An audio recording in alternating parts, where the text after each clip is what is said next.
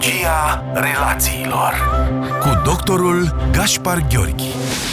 Bine v-am găsit! În ediția de astăzi vă invit să vorbim despre un subiect care ne afectează pe noi toți și anume conversațiile dificile. Este foarte adevărat că omenirea comunică de când lumea și pământul. Dar cu toate acestea, adesea constatăm că atunci când vine vorba despre a purta o conversație adevărată, despre subiecte mai puțin confortabile, aparent omul secolului 21 nu prea știe ce are de făcut. Dacă ne lăsăm însă călăuziți de cercetările făcute în domeniul psihologiei relațiilor, atunci putem constata că procesul comunicării în sine este o știință, dar și o artă. De aceea consider că este o dovadă de inteligență relațională să învățăm să comunicăm în adevăratul sens al cuvântului. Înainte de toate, este foarte, foarte important să stabilim un moment al conversației. Cu alte cuvinte, atunci când vine vorba despre o discuție dificilă, aceasta nu poate fi purtată oricând, oricum și oriunde. O programare în prealabil poate fi o decizie înțeleaptă pentru a ne asigura că interlocutorul are suficient de mult timp pentru a-și îndrepta atenția asupra conversației noastre.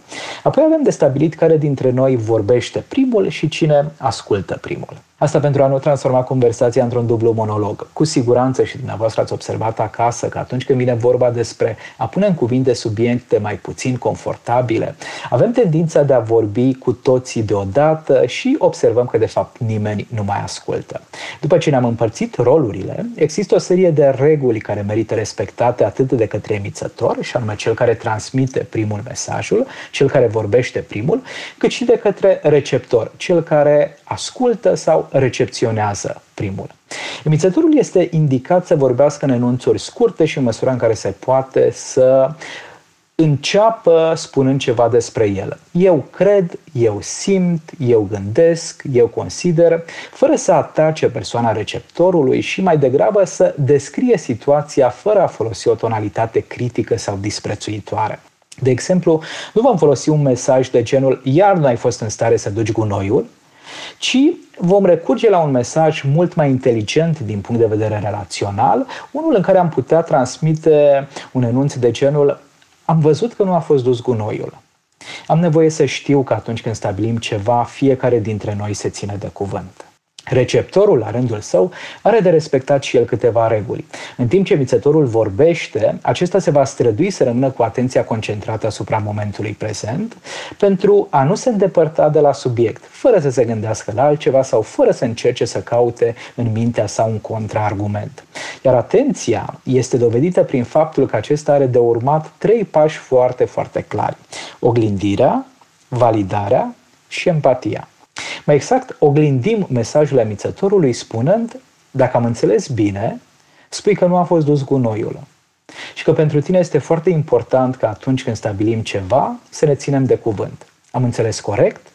Astfel, receptorul se poate asigura dacă a recepționat sau nu corect mesajul. Iar emițătorul, cum credeți că se va simți? Cu siguranță, auzit. Apoi urmează cel de-al doilea pas, care s-ar putea să fie puțin mai dificil pentru receptor, deoarece este vorba despre a valida mesajul emițătorului. Adică ai transmite acestuia că perspectiva sa are perfect sens. Un exemplu potrivit ar fi acesta. Ceea ce spui are logică. Cu atât mai mult cu cât și eu sunt deranjat atunci când oamenii nu se țin de cuvânt. Astfel, emițătorul se va simți și înțeles, iar asta îl va ajuta cu siguranță să se liniștească puțin.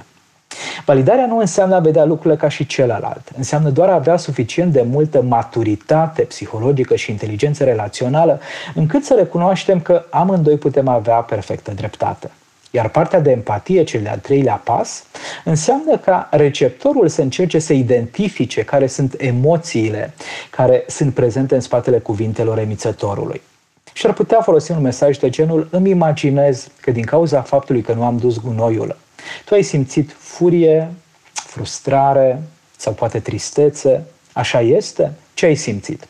Aș vrea să-mi spui ce simți în legătură cu acest subiect. Iar emițătorul, desigur, care are posibilitatea de a confirma sau de a adăuga câteva trăiri, sentimente sau emoții la cele prezentate de către receptor.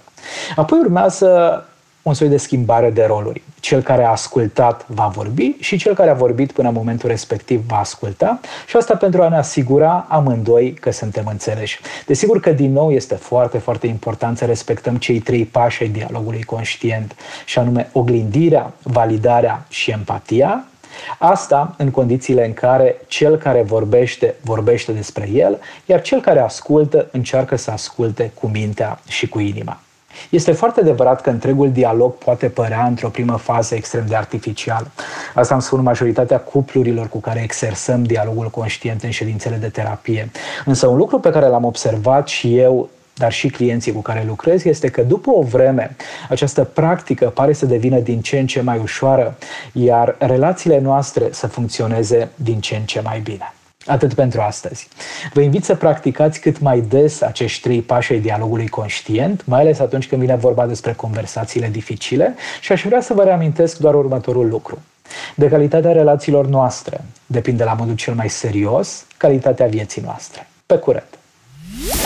Psihologia relațiilor cu doctorul Gaspar Gheorghi